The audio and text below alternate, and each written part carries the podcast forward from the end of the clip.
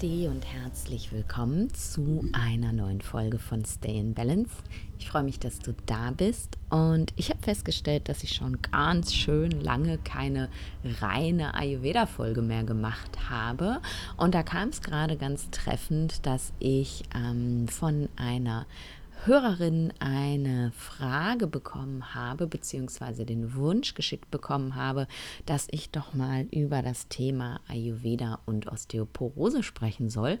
Und da habe ich gedacht, why not? Das machen wir doch direkt mal sofort. Ähm, sie hat eine Osteoporose diagnostiziert bekommen und ähm, ja, wollte jetzt eben wissen, was sagt der Ayurveda dazu? Was kann ich auch aus ayurvedischer Sicht selber für mich tun?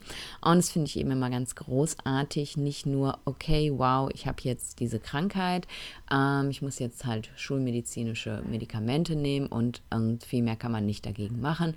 Das ist ein einfach so und das passiert Frauen nach den Wechseljahren so und fertig, sondern dass eben der Wunsch da ist nach mehr ayurvedischem Wissen. Also ja, habe ich auch die Möglichkeit, selber noch was zu tun. Und dafür ist es eben ganz wichtig, sich einmal anzuschauen, wie sieht denn der Ayurveda die Osteoporose. Ich kann natürlich keine allgemeingültigen Empfehlungen geben, aber ich kann zumindest erklären, wie Osteoporose aus ayurvedischer Sicht zustande kommt.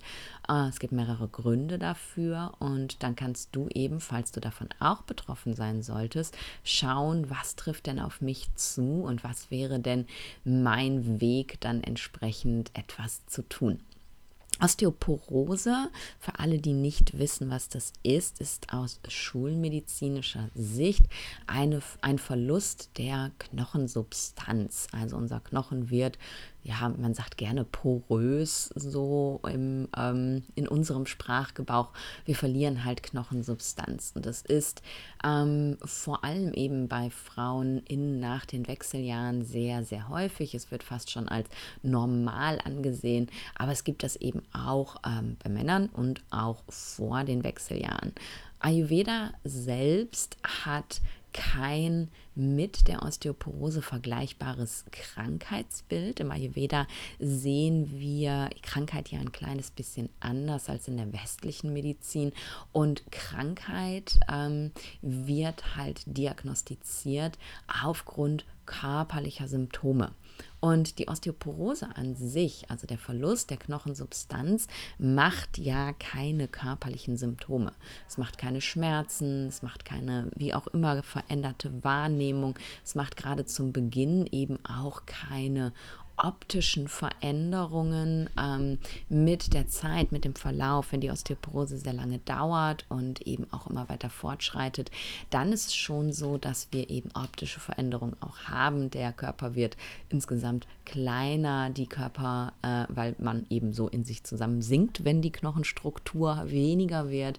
Ähm, auch die Körperhaltung kann sich verändern ähm, und es kann eben, und das ist das große Risiko bei der Osteoporose, zu sogenannten sogenannten pathologischen Frakturen kommen. Also es kommt zu Brüchen äh, in Knochen und gerade bei Osteoporose ähm, neigen die Betroffenen eben dazu, sich äh, ja schwere Brüche zuzuziehen. Also der Klassiker zum Beispiel sind die ähm, ja, Oberschenkel-Halsbrüche oder Brüche im Bereich der ähm, ja, der Beine, bei, bei leichten Stürzen oder auch Beckenbrüche oder so, wenn die Knochensubstanz halt nachlässt, wenn der Knochen schwächer wird, bricht man sich eben auch leichter was. Aber es gibt halt jetzt nicht die Zeichen, die Anhaltspunkte, wo man sagen kann, ja, das sind Lakshanas, das sind Symptome für ein spezielles Dosha und deswegen ist es eben keine Krankheit aus ayurvedischer Sicht, die wir aufgrund der alten Schriften zuordnen können.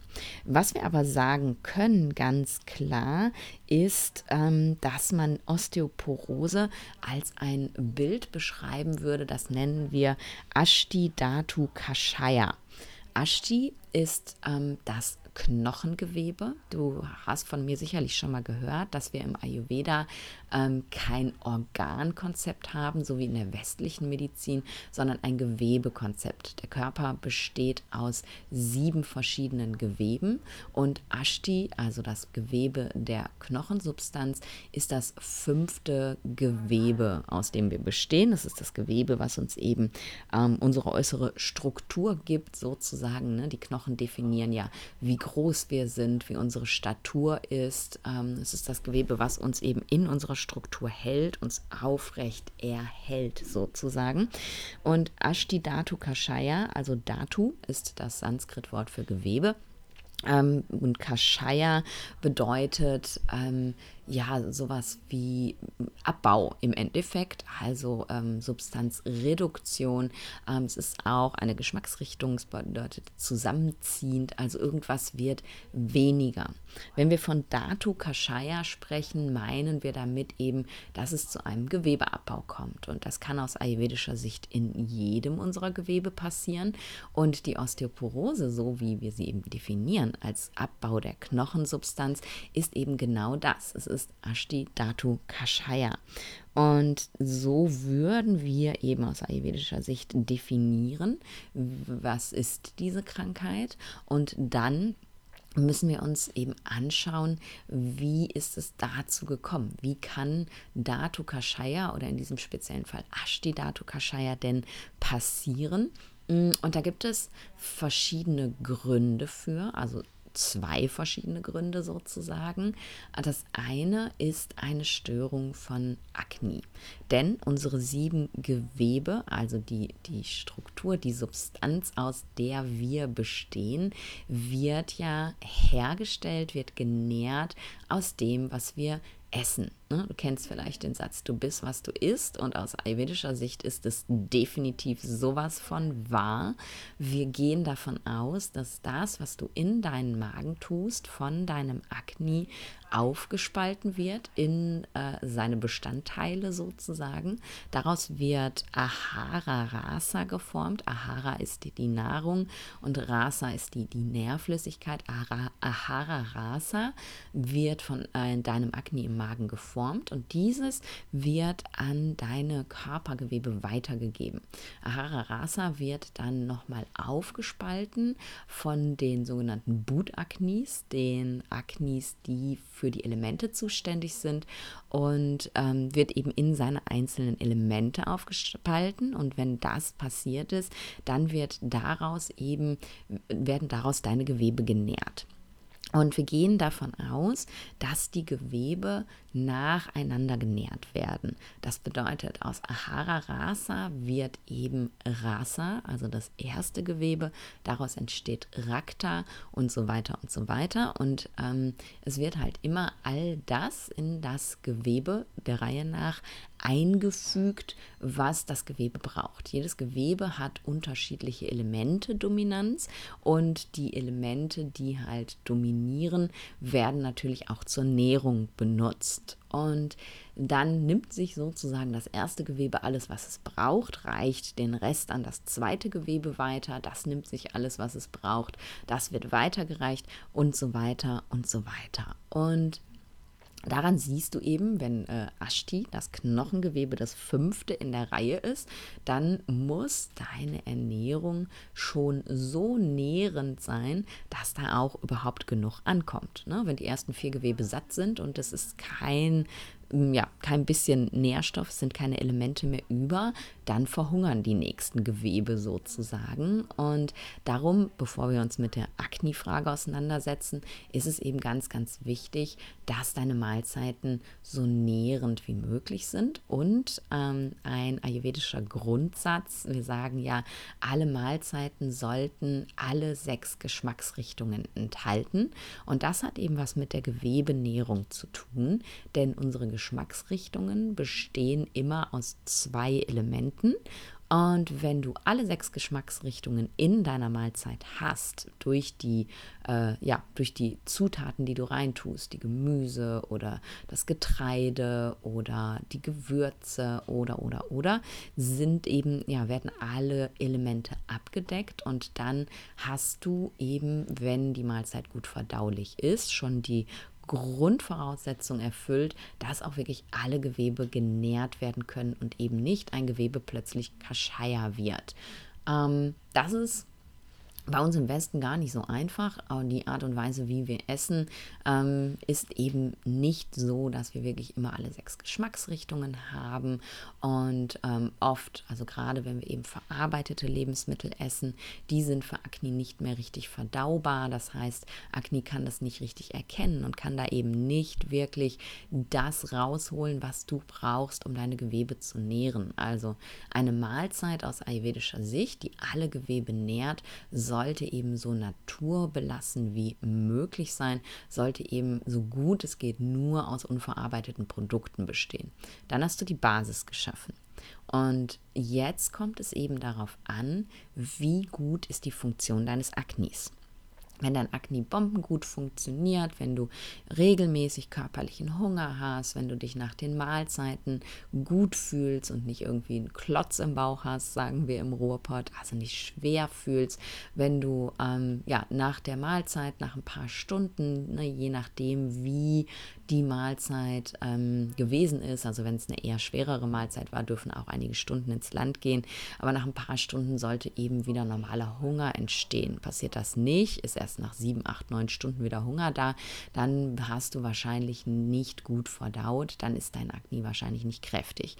Also ein kräftiges Akne kann deine Mahlzeit, die du dem Körper lieferst, gut verdauen und kann eben Ahara Rasa vollständig formen, so dass eben der Nährungsprozess stattfinden kann. Und für mich war das echt so ein totaler Aha-Moment, als ich mich mit dem Gedanken auseinandergesetzt habe, denn ich habe tatsächlich in meiner Zeit als Ärztin oft ziemlich einen Scheiß gegessen, weil ich keine Zeit hatte, weil das immer mal eben zwischen Tür und Angel, dann wurde ständig in der Pizzeria bestellt oder weiß Gott wo. Und es war halt alles nicht toll und mir ist es so richtig, ja, wie man so schön sagt, wie Schuppen von den Augen gefallen, als ich bei jeder Mahlzeit irgendwann wirklich angefangen habe zu denken, okay, ist es jetzt genug, um meine Gewebe auch wirklich zu nähren, weil ich brauche gesunde Gewebe, um gesund sein zu können. Wenn Gewebe krank sind, wenn Gewebe Kashaya sind zum Beispiel, dann können sich eben erhöhte Doshas dort viel leichter einnisten und deswegen ist für mich, natürlich esse ich heute auch noch Pizza und Pommes und, ne, aber zum Beispiel, ähm, wenn, also würdest du mich einkaufen, sehen, würdest du es äh, wirklich dich wundern. Ähm, ich kaufe wirklich keinerlei verarbeitete Lebensmittel. Wenn ich selber koche, koche ich eben wirklich nur unverarbeitet, komplett. Und das ist für mich existenziell, weil ich will immer wissen, dass jede meiner Mahlzeiten mich wirklich auch vollständig genährt hat. Ähm, Genau, kleiner Exkurs in mein Leben. Also, dein Akne ist gesund, deine Mahlzeit ist nährend, dann ist erstmal alles gut. Ist das Akne aber nicht gesund, also nicht in Balance, dann kann das dazu führen, dass nicht genug Ahara Rasa gebildet wird. Und das kann bei jedem Akne außer Balance stattfinden. Bei Manda-Akne, also einem Akne, das zu schwach ist, wird einfach ähm, nicht ausreichend verdaut. Einem Manda-Akne kannst du eine perfekte Mahlzeit anbieten und es wird nicht in der Lage sein, daraus wirklich 100% Ahara Rasa zu machen. Dann fehlt am Anfang schon was. Bei einem Tikschner-Akne, einem Akne, das zu heiß brennt, zu schnell verdaut, gehen wir davon aus, dass das, was du reinwirfst, verbrannt wird, verkohlt wird, anstatt dass es verdaut wird. Und dann kommt natürlich auch nichts an. Dann wird auch kein Ahara Rasa gebildet. Und bei einem Vishama-Akne, also einem wechselhaften Akne, das mal so und mal so ist, ist halt beides der Fall. Oder mal verdaut man gut, dann verdaut man eher langsam und dann verdaut man viel zu schnell. Das heißt, es kommt wahrscheinlich deutlich reduziert reduziert was bei deinen Geweben an. Also das, die Gesundheit von Akne sollte bei, eigentlich bei jeder Krankheit, aber wir sind jetzt bei der Osteoporose, sollte bei der Osteoporose immer der allererste Blick sein. Also wie gesund ist mein Akne, wie gut funktioniert mein Akne, funktioniert es nicht gut, was kann ich dagegen tun? Ähm, Da kann ich jetzt natürlich in einer Folge nicht wirklich in der Tiefe drauf eingehen. Was ich dir aber empfehlen kann, wenn du das Gefühl hast, hey, ich möchte da echt noch tiefer einsteigen, was ist denn jetzt überhaupt dieses Akne und Tikschna und Manda und was hast du da gerade alles erwähnt? Ähm, und diese Gewebeaknis und diese, diese äh, Elemente-Aknis, was ist das überhaupt? Oh, dann kann ich dir ähm, empfehlen, dass du, falls du es noch nicht gesehen hast, dir mein Bootcamp zum Thema Akne zulegst. Kleiner Werbeblock ist mir gerade eingefallen, weil da ist wirklich alles, alles, alles drin, was wichtig ist. Du kennst vielleicht meine Ayurveda Bootcamps, das sind meine monatlichen Ayurveda Fortbildungen, wo ich eben ähm, ja immer so circa zwei Stunden ein Thema aufgreife und da echt tief einsteige. Und ähm, genau, ich, äh, ich packe dir den Link, äh, ich es mal auf, sonst habe ich es gleich vergessen. Ähm, den Link fürs Bootcamp in die Show Notes. Uh, das ist die Landingpage von der Bootcamp, der Bootcamp, dem Bootcamp. Und da siehst du alle bisher stattgefundenen Bootcamps. Und dann kannst du einfach auf das Bild mit dem Akne klicken und kannst eben die Aufzeichnung des Bootcamps nachträglich kaufen, ähm, wenn du sagst, ich möchte jetzt tiefer einsteigen. Das nur mal nebenbei. Also Akne und Gesundheit von Akne. Es kommt noch was dazu. Jetzt waren wir nur bei dem Thema, es kommt nicht genug Nahrung bei deinem Gewebe an. Dazu kann aber auch kommen, dass da, äh, die Nahrung nicht ankommen kann, weil die Kanäle verstopft sind. Wir haben im Ayurveda ein Konzept, dass unser Körper mit sogenannten Schrotas, Körperkanälen durchzogen ist. Diese Schrotas entsprechen eben, also die sind anatomisch wirklich da und die entsprechen eben allen Körperkanälen, die wir haben, sprich unserem Magen-Darm-Trakt, unserem Atemtrakt, Blutgefäße, Lymphgefäße, die Nerven, aber eben auch jeder kleine Kanal zwischen zwei Zellen, die nebeneinander liegen. Also der ganze Körper ist wirklich mit Schrotas durchzogen. Jedes Gewebe hat eigene Schrotas. Und wenn diese Schrotas verstopft sind, dann kann Ahara Rasa, beziehungsweise eben dann können die Elemente, die aus deinem Essen kommen, nicht mehr bei dem Gewebe ankommen. Dann kann das Gewebe Kashaya werden, obwohl du eigentlich vielleicht ausreichend abgeliefert hast. Und das passiert eben auch aufgrund einer Funktionsstörung von Akne. Denn Akne, ähm, wenn Akne nicht gut funktioniert, dann gibt es, äh, dann, dann kommt es zur Bildung von Ama. Ama ist, ähm, heißt übersetzt das, was unverdaut ist. Und ja, es handelt sich um unverdaute Stoffwechselreste, die eben im Körper verbleiben, die in, äh, aus dem Magen-Darm-Trakt in den Körper übertreten können und hier eben genauso wie die Doshas auch und die Nährstoffe auch über unsere Schrotas sich bewegen, sich auch über die Schrotas bewegen können und dann eben in einem Gewebe, das vielleicht schon geschwächt ist, ähm, hängen bleiben können und dort Schrotas verstopfen können. Und dann kannst du noch so viel gutes Zeug liefern, wenn der, wenn der Zulieferungskanal zu ist, kommt halt nichts mehr an. Also auch da nochmal wirklich der Blick auf ähm, das Akne, wie wichtig es tatsächlich ist, dass das Akne gut funktioniert, damit eben äh, ja, deine, dein, dein Knochengewebe auch wirklich heil bleiben kann oder damit du es eben wieder nähren kannst, wenn eine Osteoporose eingetreten ist. Und Neben dem Akne im Magen, dem sogenannten Jatara-Akne, haben wir, habe ich gerade schon gesagt, auch Aknis in den Geweben, Datu-Aknis. Und wenn die Datu-Aknis nicht gut funktionieren, dann kann es eben auch zu Problemen kommen. Also wenn Ahararasata ankommt, wenn die Stoffwechselflüssigkeit ankommt und das Datu-Akne kann aber damit nichts anfangen, weil es schwach ist, weil es nicht gut verdauen kann, dann ähm, ist es auch eben ein Thema, dann kann auch Kashaya entstehen. Also selbst, ne, auch die Gewebeaknis müssen gut funktionieren. Und das bezieht sich eben nicht nur auf das Akne deines Knochengewebes von Ashti, sondern tatsächlich auch auf alle anderen Aknis und vor allem auf das Akne, was vor dem Ashti liegt. Das Gewebe vor Ashtidatu ist Medadatu. Das ist das Gewebe, ähm, ja, das Fettgewebe würde man übersetzen. Und wenn das Fettgewebe Akni nicht gut funktioniert, dann neigen wir dazu, eben Fett anzusammeln sozusagen. Das heißt, wir nehmen zu und ähm, diese Zunahme des Gewebes, des Fettgewebes, denn Fettgewebe heißt nicht, dass man Übergewicht hat. Wir brauchen Fettgewebe in unserem Körper. Fettgewebe schafft Struktur. Fettgewebe ist für die Wärmeregulation zuständig und, und, und. Also Fettgewebe ist was Gutes, das ist nichts Schlechtes. Ähm, wenn wir keins haben, dann werden wir krank. Aber wenn dieses Fettgewebe überladen ist, weil das Meda, äh, Medadatu-Ashti nicht funktioniert, dann kommt eben auch beim ähm, Meda, nein, andersrum. So, wenn das Meda-Datu Akni nicht gut funktioniert, kann auch bei Ashti-Datu nichts mehr ankommen, weil das Fettgewebe verstopft sozusagen die Weiterleitung deiner Nährstoffe, die du dahin bringen willst.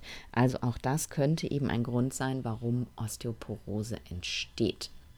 Und da gilt es eben drauf zu gucken, also ist Akne okay oder ist Akne nicht in Ordnung.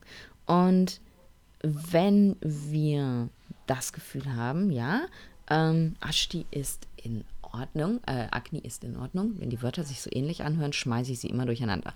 Akne ist in Ordnung ähm, oder wir haben es wieder in Ordnung gebracht. Dann ist der nächste Schritt zu gucken, haben wir hier eventuell auch ein Dosha-Problem. Ich habe gerade schon gesagt, Doshas lagern sich immer gerne in den Geweben ab, in denen ja eine Schwachstelle entsteht. Ein Gewebe, das zum Beispiel Kashaya ist, also schlecht genährt, da kann sich Dosha leichter ablagern. Und Doshas haben auch die Tendenz, sich in Geweben abzulagern, in denen sie sowieso schon vermehrt vorhanden sind. Und wir sagen, dass im Knochengewebe, natürlich neben Kaffer, weil Kaffer ist ja sowieso unsere Substanz, Vata vorhanden ist. Denn das Knochengewebe besteht ja nicht aus komplett fester Substanz, sondern Knochengewebe besteht aus sogenannten Trabekeln mit Hohlräumen. Also wenn man einen Knochen aufschneidet, dann sieht man, dass nur die äußere Hülle wirklich hart ist und alles innen drin ist halt so mit so kleinen ähm, ja, so kleinen Knochenbrücken durchzogen und verästelt, so wie so ein, wie ein Spinnennetz, das durcheinander gekommen ist. Und dazwischen ist Hohlraum. Und das ist eben der Raum, in dem, da, in dem Vata sich findet.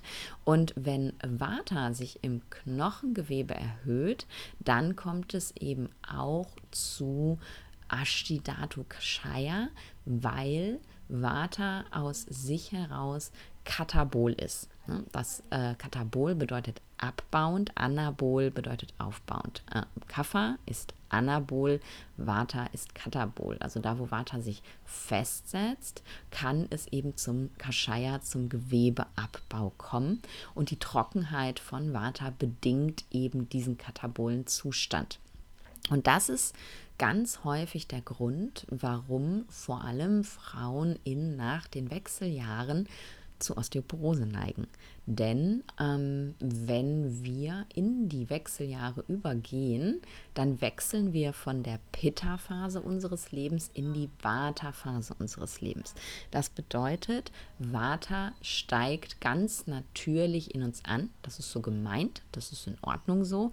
Aber wenn wir damit eben nicht gut umgehen können, zum Beispiel weil wir ähm, nicht lernen, dass eben in nach den Wechseljahren wir unseren Lebensrhythmus anpassen dürfen, wenn wir nicht lernen, raus aus dieser Pitta-Energie zu kommen und rein in eine eher feinstofflichere, spirituelle Energie, wenn wir sozusagen durchziehen und weiter leben wie zuvor, dann ähm, ist, bekommen wir eben ein Problem, weil das Vata von außen dann unser inneres Vata ansteigen lässt. Das heißt, in den Wechseljahren mit und nach den Wechseljahren dürfen wir eben lernen, wie wir das balanciert bekommen.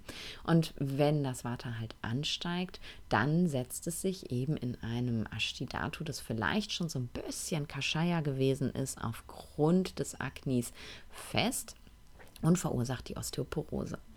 Ein anderer Grund, warum es ähm, in, den, ja, in der Vata-Lebensphase am häufigsten zu Osteoporose kommt, ist, wenn man vorher schon eine Vata-Störung hatte. Also, wenn man eben in der Pitta-Phase des Lebens schon ein erhöhtes Vata hatte, vielleicht eine ganz andere Vata-Erkrankung, eine Erkrankung des Nervensystems oder irgendwelche rheumatischen Gelenkerkrankungen oder aber auch nur Zeichen einer Vata-Erhöhung, die noch nicht zu einer Erkrankung geworden sind, also Verstopfung, ständig trockene Haut, trockene Haare, trockene Nägel, ähm, an unruhigen Geist, also alles das, was eben Zeichen von Vata sind, die nicht darauf hindeuten, dass sich Vata schon mit einem Gewebe vereinigt haben, also dass schon eine höhere Krankheitsstufe besteht. Wenn das alles besteht, bevor du in die Wechseljahre eintrittst, dann ist das Risiko sehr hoch, dass das in dir erhöhte Vata sich zusammen mit dem Vata aus deiner Lebensphase noch weiter hochschaukelt und dass es eben dann noch mehr Vata-Probleme gibt. Und eines dieser Probleme ist eben tatsächlich die Osteoporose.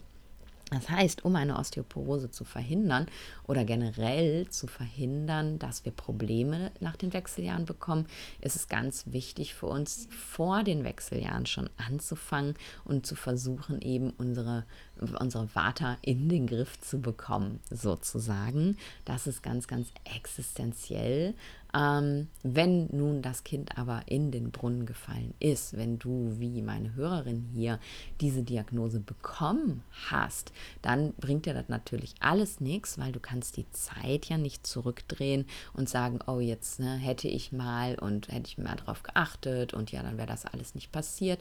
Da kannst du natürlich nichts mehr dran machen, dass das Kind in den Brunnen gefallen ist. Aber trotzdem hast du natürlich Möglichkeiten, selber auch etwas zu tun. Und eine Sache, die ganz, ganz wichtig ist, die eben auch in der Pathophysiologie, also der Entstehung der Osteoporose oder eben auch aller anderen Krankheiten im Ayurveda wichtig ist, ist deine Schlafqualität. Hätte jetzt wahrscheinlich nicht mitgerechnet, dass ich bei Osteoporose anfange, übers Schlafen zu sprechen. Aber ich spreche unglaublich gerne übers Schlafen. Nicht nur, weil ich selber unglaublich gerne schlafe, sondern weil der Schlaf einfach so wichtig ist und so oft vernachlässigt wird in der Welt, in der wir leben und eben auch von vielen Ayurvedis. Wir gucken immer nur, was essen wir, welche Gewürze benutzen wir, welches Dosha ist in Dysbalance und, und, und. Und vergessen aber dabei, dass wir das erhöhte Dosha oder auch Ama, das sich gebildet hat, ja irgendwie loswerden müssen. Denn das verschwindet nicht einfach, sondern der Körper muss es ausscheiden. Und das macht er ganz natürlich, im Schlaf beziehungsweise am nächsten Morgen nach dem Schlaf. In der ersten Phase der Nacht wird der Körper gereinigt, das Akne in den Geweben brennt alles raus, was da nicht reingehört. Also brennt Ama raus und erhöhte Doshas in der Reihenfolge. Erst Ama, dann Doshas. Und dann wird in der zweiten Hälfte der Nacht alles ins, ähm, in den Darm geleitet, ins Magen-Darm-System und von dort wird es dann am nächsten Morgen ausgeschieden. Und wenn wir nachts nicht optimal schlafen, dann ist es ein großes Problem. Wenn du mal eine Nacht nicht gut schläfst, weil du zu spät im Bett warst, weil du mit Freunden draußen warst, weil du spät noch gegessen hast oder, oder, oder, ist das kein Drama. Aber wenn wir langfristig Schlafstörungen haben und Schlafstörung bedeutet eben wirklich, dass wir nicht durchschlafen können. Also jemand, der zum Beispiel dreimal in der Nacht aufsteht, um zur Toilette zu gehen, der hat aus ayurvedischer Sicht eine Schlafstörung Jemand, der in jeder äh, Schlafphase, also alle 40 Minuten bis Stunde, einmal kurz wach wird, anstatt eben äh, im Schlaf zu bleiben, der hat eine Schlafstörung. Und wenn der Schlaf eben unterbrochen wird, unterbricht das auch unsere natürlichen Reinigungsprozesse. Und darum ist mein erster Blick mit Menschen bei jeglicher Erkrankung, ähm, aber eben auch bei der Osteoporose, nachdem ich aufs Akne geguckt habe, ähm, auf den Schlaf. Weil es bringt uns überhaupt nichts, das Akne in einen Bombenzustand zu bringen und es könnte nachts volle Kanne loslegen. Es muss arbeiten können. Wenn du nicht schlafen kannst, kann es nicht arbeiten. Also erste Frage, wie ist dein Akne? Zweite Frage, wie ist dein Schlaf?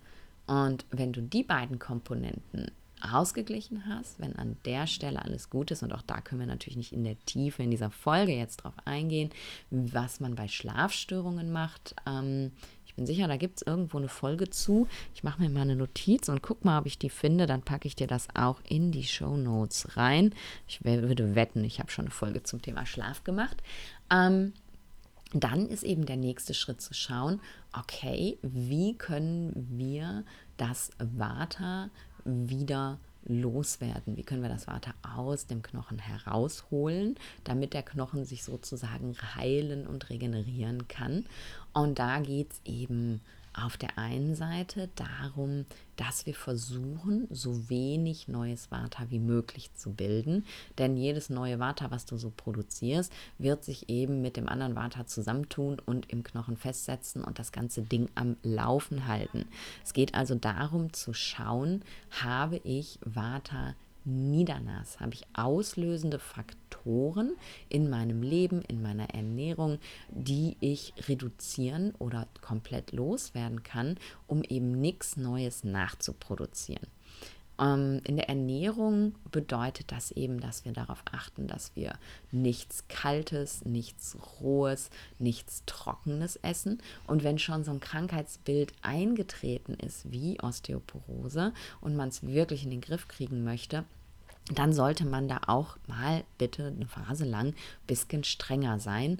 Denn dieses, naja, ähm, ich habe mein Brot ja getoastet, äh, das ist doch aus ayurvedischer Sicht richtig. Nope, das ist es nicht. Wenn du Brot toastest, wird es noch trockener und dann kann es noch schlechter verdaut werden und die Trockenheit erhöht Vata noch viel mehr. Ähm, also ich würde dann komplett auf Brot verzichten und nicht irgendwelche ayurvedischen Augenwäschereien versuchen, sondern wirklich gucken, dass ich mal eine Phase lang mich komplett gekocht und warm ernähre.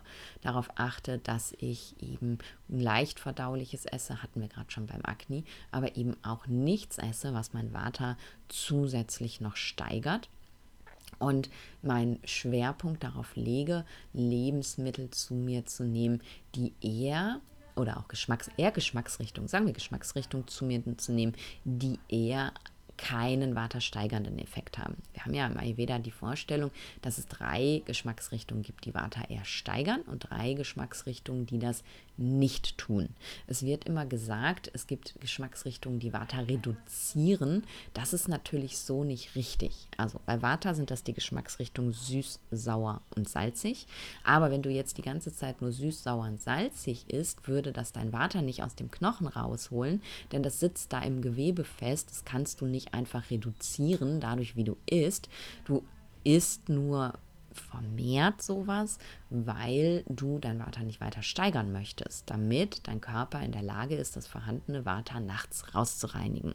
Also diese Geschmacksrichtungen und sollten eben im Fokus sein, was aber nicht heißt, dass du nur noch süß, sauer und salzig essen darfst, denn dann fängst du an, dich auszuhungern und dann fehlen dir die Elemente für die anderen Datus und dann hast du hinterher ein Kashaya-Problem ganz woanders. Also nicht nach irgendwelchen Vata-Lebensmitteln essen, sondern eher mal ganz bewusst hingucken, wie esse ich denn tatsächlich?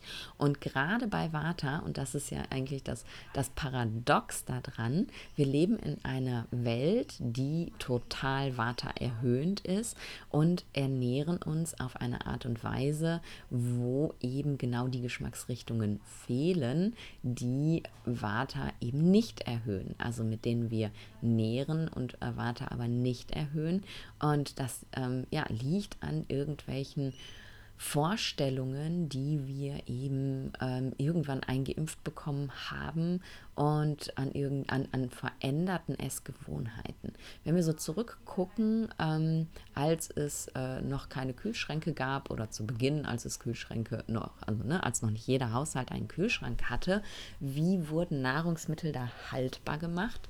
Sie wurden auf der einen Seite gepökelt, das bedeutet mit in Salzlake eingelegt, das heißt, die Lebensmittel wurden salziger oder sie wurden fermentiert also sauer gemacht sozusagen. Das heißt, unsere Lebensmittel wurden saurer, wie Sauerbraten, Sauerkraut, typisch deutsche Lebensmittel, die wir heutzutage kaum noch bekommen. Und auch andere, ne? saure Gurken, also andere Lebensmittel wurden eben fermentiert.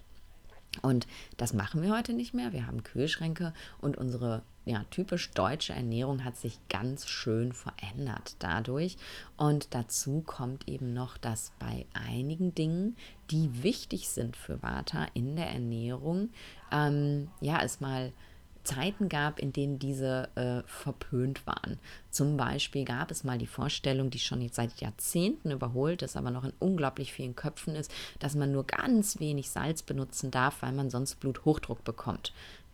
Heute wissen wir, dass das Quatsch ist. Aber viele kochen immer noch mit wenig Salz. Das heißt, wir haben kein, keine gepökelten Lebensmittel mehr, die sowieso schon salziger sind. Und wir kochen mit wenig Salz. Das heißt, die Geschmacksrichtung salzig ist kaum da.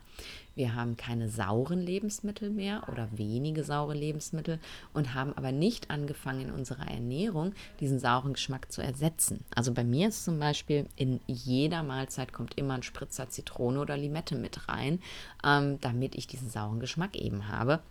Und das tun wir normalerweise halt nicht. Wir haben das nicht gelernt, das, äh, die in der Kühlschrank-Ära eben das wieder gut zu machen, was wir verloren haben, sozusagen. Und dazu kommt auch noch eine Sache, und zwar ähm, Öl, Fett. Vata ist aus sich heraus trocken. Das heißt, Vata braucht Öligkeit, Feuchtigkeit. Und diese Feuchtigkeit nehmen wir uns weg, weil es eine Ära gab, in der vor allem Fett sehr verpönt gewesen ist und äh, die Leute angefangen haben, mit sehr wenig Öl zu kochen, also nur so ein Teelöffelchen in die Pfanne und dann wird da drin gebraten.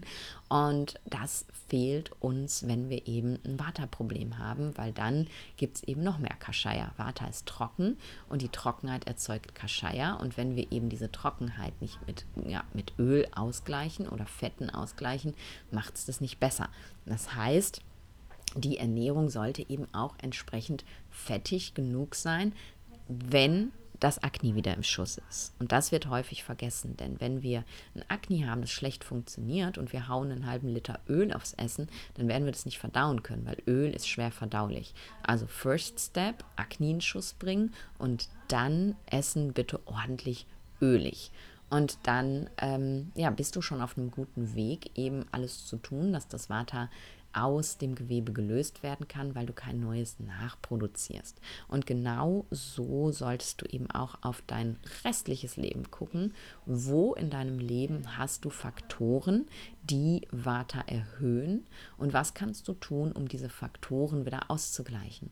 Wenn du einen total vollen Terminkalender hast und von einem To-Do zum nächsten springst und, und, und, dann erhöht das dein Vata.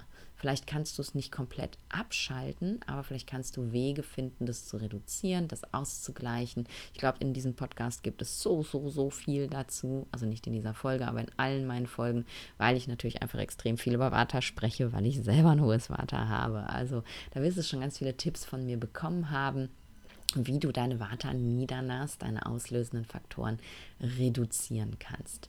Und wenn du dann da auch auf einem guten Weg bist, also Akne ist im Schuss, dein Schlaf ist in Ordnung, du hast deine Niedernas im Griff, wenn du dann auf einem guten Weg bist und dein Körper jetzt generell in der Lage ist, dein Vata aus dem Knochen rauszuholen, dann geht es eben darum, wie kann ich den Knochen wieder nähren. Und wir nähren den Knochen mit den gleichen Elementen natürlich, die auch im Knochen sind. Und ja, Knochensubstanz besteht natürlich aus dem Erdelement. Das heißt, wir brauchen eine Ernährung, die möglichst viel Erdelement enthält. Und das ist vor allem die Geschmacksrichtung süß. Passt natürlich super, denn süß ist ja auch gut für Vata. Also zwei Fliegen mit einer Klappe geschlagen. Und da ist es eben wirklich wichtig, bevor wir anfangen zu denken, ich muss meinen Knochen nähern, ich esse jetzt nur noch süße Lebensmittel, dass Akne funktioniert. Denn süße Lebensmittel sind meistens schwere Lebensmittel, die müssen verdaut werden. Und wenn dein Akne gerade Schrott ist, dann machst du aus den ganzen süßen Lebensmitteln armer, anstatt sie zu verdauen. Und dann fängt der Teufelskreis wieder von vorne an. Also wichtig, Akne, Akne, Akne, Akne. Ich kann es nicht oft genug sagen. Süße Lebensmittel, ganz wichtig, sind keine Lebensmittel wie Schokolade, Gummibärchen, Kuchen, Kekse. Süße Lebensmittel sind Lebensmittel wie Getreide, Lebensmittel wie Hülsenfrüchte, Lebensmittel wie ähm, süßes Obst ähm, du wirst online sicher ganz viele Listen finden mit süßen Lebensmitteln ähm, und da kannst du eben mal gucken, was äh, kann ich denn da noch mehr integrieren. Wurzelgemüse, ganz, ganz wichtig. Wurzelgemüse sind so ziemlich die Vata, äh, ja, Vata, Vata-Lebensmittel überhaupt. Bei mir gibt es keine Mahlzeit ohne Wurzelgemüse. Guck dir mal an, was gibt es alles für Wurzelgemüse gerade bei dir in Saison und dann geh mal shoppen und äh, ja, probier dich mal aus. Ich habe gerade in, also es fing in Costa Rica an, geht jetzt hier in Panama weiter. Ich habe gerade eine heiße Liebe für Jamswurzel entdeckt. Jetzt muss man natürlich sagen, Jamswurzel ist nicht besonders regional in Deutschland. Hier ist sie, deswegen darf ich sie essen. War was, was ich nie auf dem Schirm hatte, weil ich irgendwie, keine Ahnung, habe ich nicht drauf geguckt. Und Jamswurzel ist so geil und es kommt wirklich in jedes meiner Essen rein. Und so kannst du nämlich vielleicht auch regionale Lebensmittel finden, die du noch nie auf dem Schirm hattest, die ähm, aber voll nährend sind für dein Ashtidatu. Also da mal ein bisschen experimentierfreudig sein und gucken und mehr süßen Geschmack in deine Mahlzeiten integrieren, damit Ahara Rasa eben auch wirklich süß enthält, damit süß eben dein Erdelement in deinem Knochen nähern kann. Ganz wichtig, denn wenn zu wenig süß drin ist, kann das Kashaya nicht aufgelöst werden. Und was ist noch nährend aus ayurvedischer Sicht? Öl. Öl hat auch einen sehr nährenden Effekt und da arbeiten wir natürlich von außen mit Ölmassagen. Kennst du schon? Abhyanga wird es genannt, wenn es eben traditionell von einem Therapeuten ausgeführt wird mit medizinierten Ölen im Rahmen einer, Rahmen einer Panchakarma-Behandlung. Aber wir können eben den Körper auch selber nähren. Und es gibt im traditionellen Ayurveda den Ausspruch, dass wenn wir ähm, an sieben aufeinanderfolgenden Tagen eine Abhyanga durchführen, dann sind alle Gewebe genährt. Ähm, also ne, am ersten Tag wird das erste Gewebe, am zweiten das zweite Gewebe und und und. Das durchdringt immer ein Gewebe pro Tag, das Öl sozusagen. Das ähm, Funktioniert aber natürlich nur mit den sieben Tagen, wenn eben dein Akne knalle ist und wenn dein Gewebe insgesamt genährt ist, dann hältst du es genährt. Wenn das Gewebe schon so kascheier ist, dass die Schulmedizin eine Krankheit diagnostiziert hat, dann reicht das natürlich nicht mehr aus zu sagen, okay, ich mache jetzt mal eine fünf Tage Ölkur, weil Ashti ist ja das fünfte Gewebe und dann kann ich aufhören, sondern dann braucht es deutlich mehr. Das heißt, Abhyanga sollte regelmäßige Praxis für dich werden, wenn du eine Osteoporose hast. Hier ist es auch ganz, ganz wichtig, dass du nicht zu früh damit anfängst, denn das Öl, das auf deine Haut kommt, muss auch verdaut werden. Wenn dein Akne gerade nicht gut funktioniert, kannst du das nicht, wird neues Ama gebildet. Und Öl hat ähnliche Qualitäten wie Ama. Das heißt, Ölen ist bei Ama kontraindiziert. Also Akne und Ama sind eben erstmal in den Griff zu bekommen, bevor du mit der Ölerei anfängst. Deswegen steht das der Wiederaufbau, das Nähren von Ashtidatu ganz am Ende, wenn alles andere schon gut funktioniert. Also regelmäßige Ölmassagen sind eben für den Wiederaufbau deiner Knochensubstanz sehr, sehr wichtig. Lebensmittel, die den süßen Geschmack enthalten, sind sehr wichtig, dürfen in keiner Mahlzeit fehlen. Und dann ähm, kommt es sehr darauf an, wie ausgeprägt ist die Osteoporose. Wenn sie gerade erst begonnen hat, wenn der, der Rückgang der Knochensubstanz noch sehr, sehr gering ist, dann stehen die Chancen nicht so schlecht, dass du es mit ein bisschen Zeit, Geduld und aber vor allem in dem Fall auch Disziplin hinbekommst, dass du eben denn zu der die Verschlechterung aufhalten kannst oder sich sogar noch neue Substanz bildet. Wenn es eben eine fortgeschrittene Osteoporose ist, dann würde ich dir tatsächlich immer empfehlen, mit einem Ayurveda-Arzt zusammenzuarbeiten. Denn dann hat es vielleicht nicht so viel Zeit Und dann ist es eben auch so, dass du vielleicht mit den Basisveränderungen, die du alleine machen kannst, nicht zurechtkommen wirst und eventuell ayurvedische Medikamente notwendig sind. Entweder um Akne anzuheizen oder um Ama zu verbrennen oder um Vata aus dem Gewebe zu lösen oder um eben das Loswerden über den Darm zu verbessern. All das ähm, kann eben der Grund sein, warum ein Ayurveda-Arzt mit dir da drauf gucken sollte, medikamentös mit dir gucken sollte.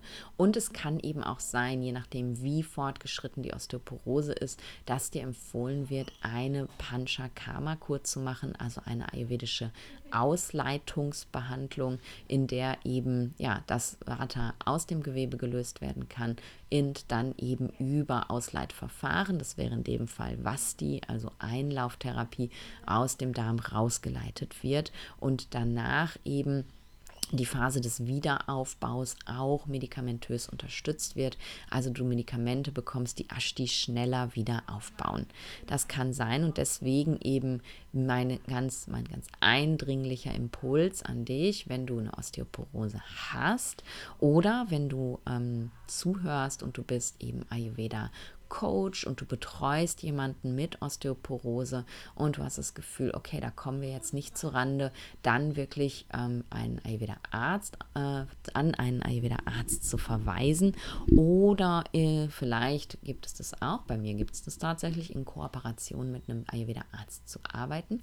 Ich mache ja tatsächlich auch so eins zu eins Supervisionen für Ayurveda-Coaches, die sagen, hey, ich behalte meinen Patienten, ich möchte aber den Fall mit besprechen besprechen und dann diskutieren wir den Fall in der Tiefe. Ich bin involviert, ich kann eine Diagnose stellen und dann eben auch medikamentöse Empfehlungen geben, die du dann mit deinem Klienten, Patienten umsetzen kannst.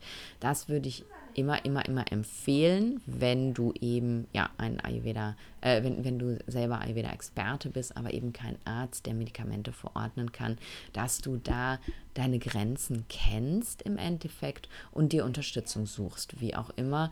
Denn wenn die Osteoporose weiter fortschreitet, ähm, kann das eben zu Problemen führen. So, das war es, was ich sagen wollte. Ich hoffe, dass ich ein bisschen Licht ins Dunkel gebracht habe. Und du hast gesehen, wir haben einen wilden Ritt gemacht über Akne und Verdauung und Doshas und Datus. Es ist äh, eine, eine Krankheit im Ayurveda ist eben nie wie eine Krankheit in der westlichen Medizin. Du wirst von mir nie hören, ah, das ist Osteoporose, dann nimmst du dann das Kashaya und dann nimmst du das äh, Grittam und dann nimmst du noch das Leham und dann ist alles wieder gut. Ähm, das funktioniert nicht. Es ist immer eine ganze Behandlungskette notwendig. Es sind immer unterschiedliche Schritte notwendig in der Behandlung. Und ähm, das hoffe ich, dass ich dir das anhand, anhand dieses Krankheitsbildes äh, ja, gut erklären konnte und du eben siehst, ähm, dass es manchmal ein bisschen Aufwand braucht, aber der Aufwand kann ich dir aus meiner eigenen Erfahrung und auch aus der Erfahrung meinen Patienten äh, berichten, der lohnt sich unglaublich.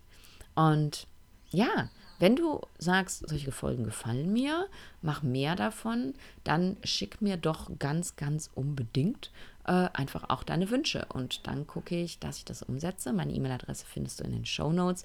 Und wenn du sagst, ey, geil, 1 zu 1 Supervision möchte ich haben, dann äh, guck doch auf den Link ähm, in den Show Notes zur Modern Ayurveda Academy. Das ist ja mein. Ähm, Baby, wo es eben um Fort- und Weiterbildungen ähm, für Ayurveda-Experten geht, wo ich eben die Bootcamps anbiete, das Gurukulam, also das Ayurveda QA in einer Kleingruppe, äh, Supervisionsgruppen ähm, und aber eben auch Einzelsupervision, wenn du spezielle Fälle mit mir besprechen möchtest. Guck da mal auf die Website, guck dich um und connecte dich auch über die E-Mail mit mir. Wenn du da ein Anliegen hast, dann gucken wir, dass wir das gerne hinbekommen. So, und jetzt danke ich, dass du mir zugehört hast. Danke dir für mein Vertrauen. Nein, dein Vertrauen. Mein Vertrauen, mein Vertrauen ist okay. Danke ich mir auch definitiv für. Aber vor allem danke ich dir für dein Vertrauen, dass du jede Woche wiederkommst und mir zuhörst und ich dich ja vielleicht ein bisschen inspirieren darf. Und ich freue mich, wenn du nächste Woche auch wieder hier bist. Und sag bis dahin, wie immer natürlich, stay in balance.